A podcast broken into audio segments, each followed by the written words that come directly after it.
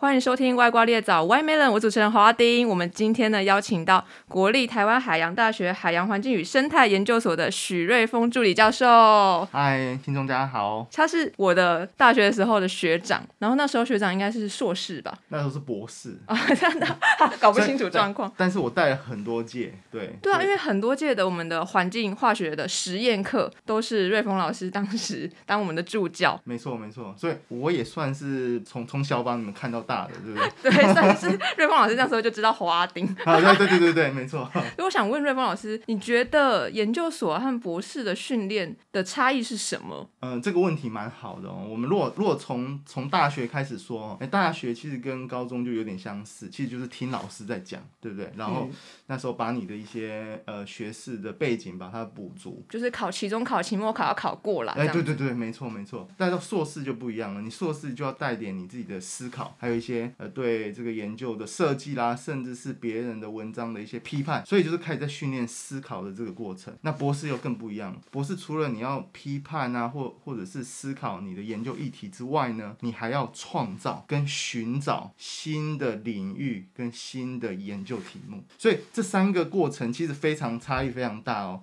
一个只是听老师讲，那只是就是说把你的这个学士把它养成，那到硕士的时候。其实就开始要养成你的批判，然后研究的设计，或者是逻辑的思考。那到博士就更不一样了，那就是博士可能就要你要发现新的问题，或者是你要寻找到新的研究方向。所以瑞峰老师算是博士毕业后，然后大概花多久时间是在这个教职领域？我我是运气比较好啦，就是说我我其实二零一八年毕业，所以你二零一七年毕业对不对？对对对。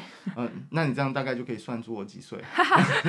我二零一八年博士毕业之后呢，二零一九就去美国当博士后。那其实，在二零一九就找到教职了，但是我就想说，那想要在美国再多待一下，那就二零二零的八月就来到海大就职，所以也可能一两呃，差不多两年的时间。所以你博士后在美国生活一年吗？一年多吧，一年半。你有什么样的观察吗？我觉得美国，因为其实真的美国是吸引非常多 非常多厉害的人，一流的人才。没错，没错。所以所以在这里面可以看到到很多人的做事方法，好像跟我啦，我我说我自己跟我自己就不太一样，所以有一些有一些冲击哦。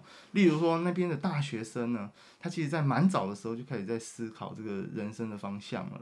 那然后他也会这个这个逐梦踏实。什么叫逐梦踏实呢？他玩就该玩，他就照玩。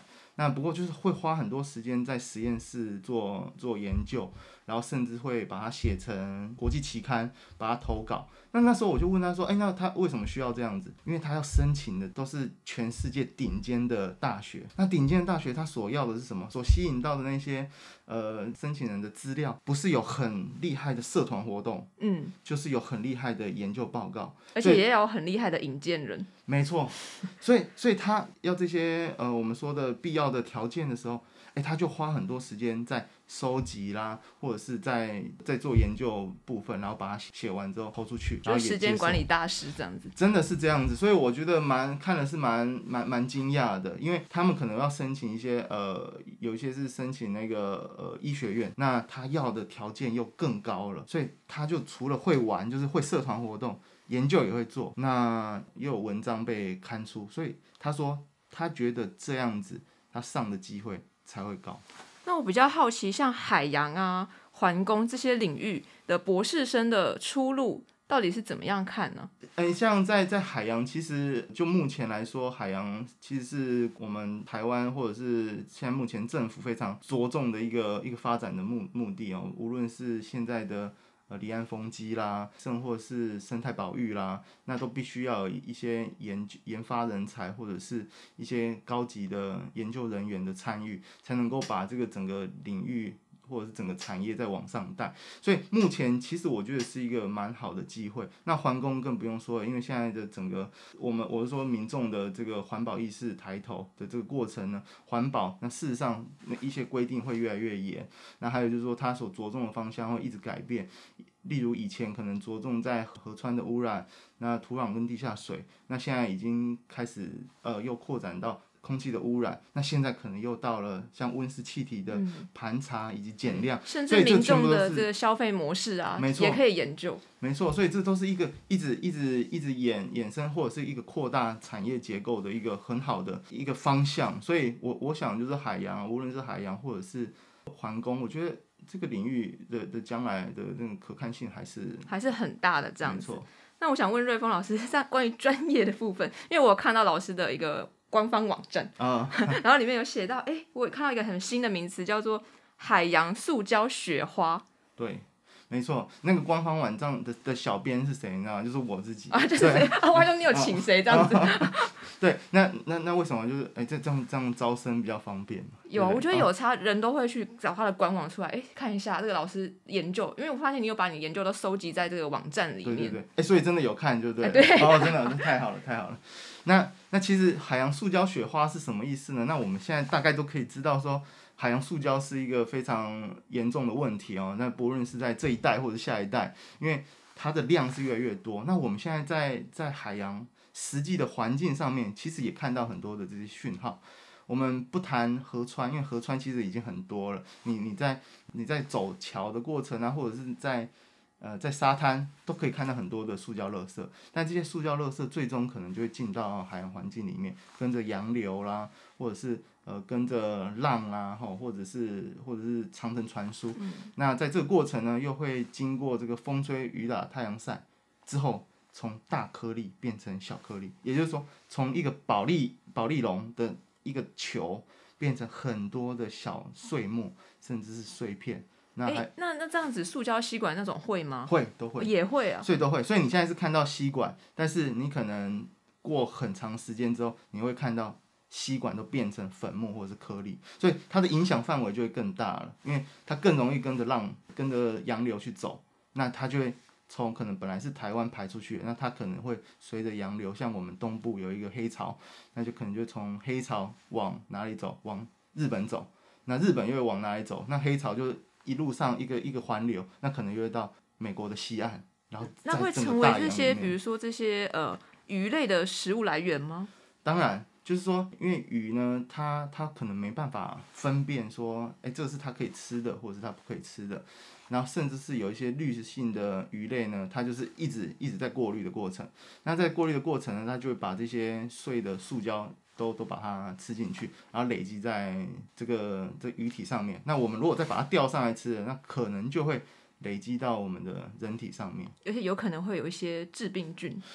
有致病菌，那还有一些，其实这个就是大家在常常在问我的，就是说，那你吃了塑胶会怎么样？嗯嗯嗯。会会不会排出去？对，然后或者是你吃了又不会死，对不对？那你跟吃那个我们在吃那个蛤蟆的时候，它里面有很多沙啊，对不对？那你吃沙跟吃这个塑胶微粒到底一不一样？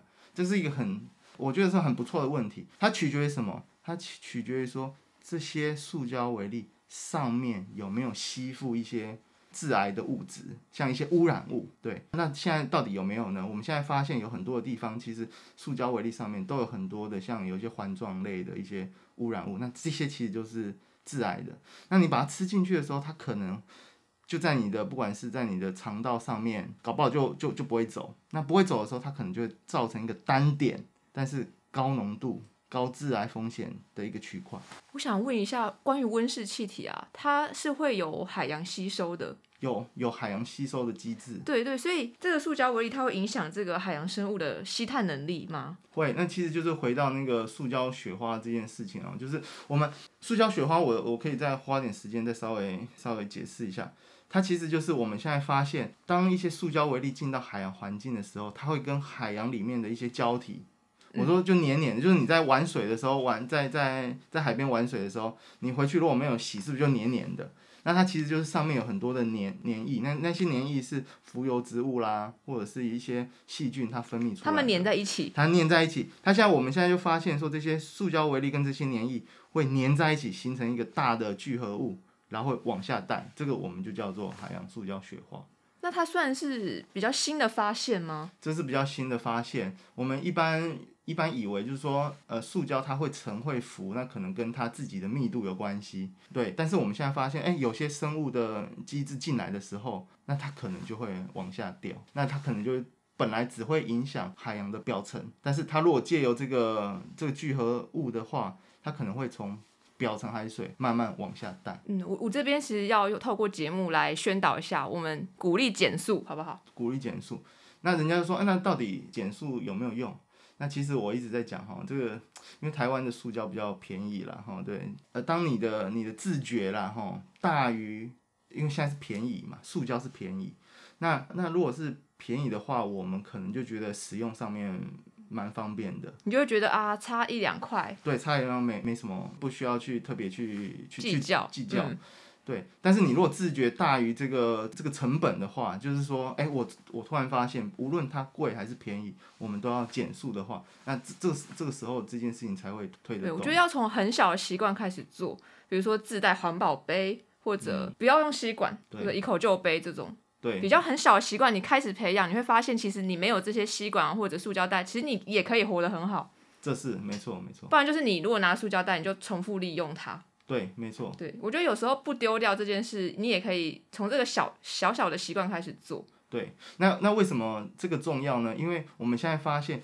到海洋环境的时候，它其实浓度会稀释的很严重，所以这时候都是要在源头减量。所以在消费者的习惯改变，对于这个海洋环境或者是海洋塑胶的议题来说，帮助是最大的。对对对对，我们今天就谢谢瑞丰老师，愿意上节目，耶、没错，谢谢学长，然后大家欢迎大家去搜寻华丁的脸书、IG，还有 YouTube。YouTube 有一些 Vlog 啊，还有一些影片可以看，然后还有瑞丰老师的官方网站，哦，谢谢谢谢，就是欢迎对于海洋啊、环境啊这些生态议题有兴趣的、想要研究的，也许可以来瑞丰老师的研究室，对，欢迎大家来我们这边走一走，应该是蛮温馨的吧，还是很严苛？好 很温馨，不好说不好说。对，对啊，哎，不过我很好奇耶，所以一般学生要选老师的话，就是应该怎么选呢、其实就选第一就是打听一下老师到底脾气啦什么是不是你可以接受的啦，因为因为你你你你之后进去他的实验室其实是两年的相处时间呢，对不对？所以至少那个你要能够接受他的人品部分哎不一定人品就或者是个性，对不对？那另外一个就是说，哎，那你的方向是你喜欢的，其实就是这两个，你就把它好好的稍微探听下积累。对啊，就是你要做功课哦，你不要就是人云亦云说这个老师很凉，你就去选他。哎，对，对，因为这些研究都很影响自己后面的一些规划啦。没错没错，对，今天节目就到这边，就谢谢大家哦，拜拜。拜拜。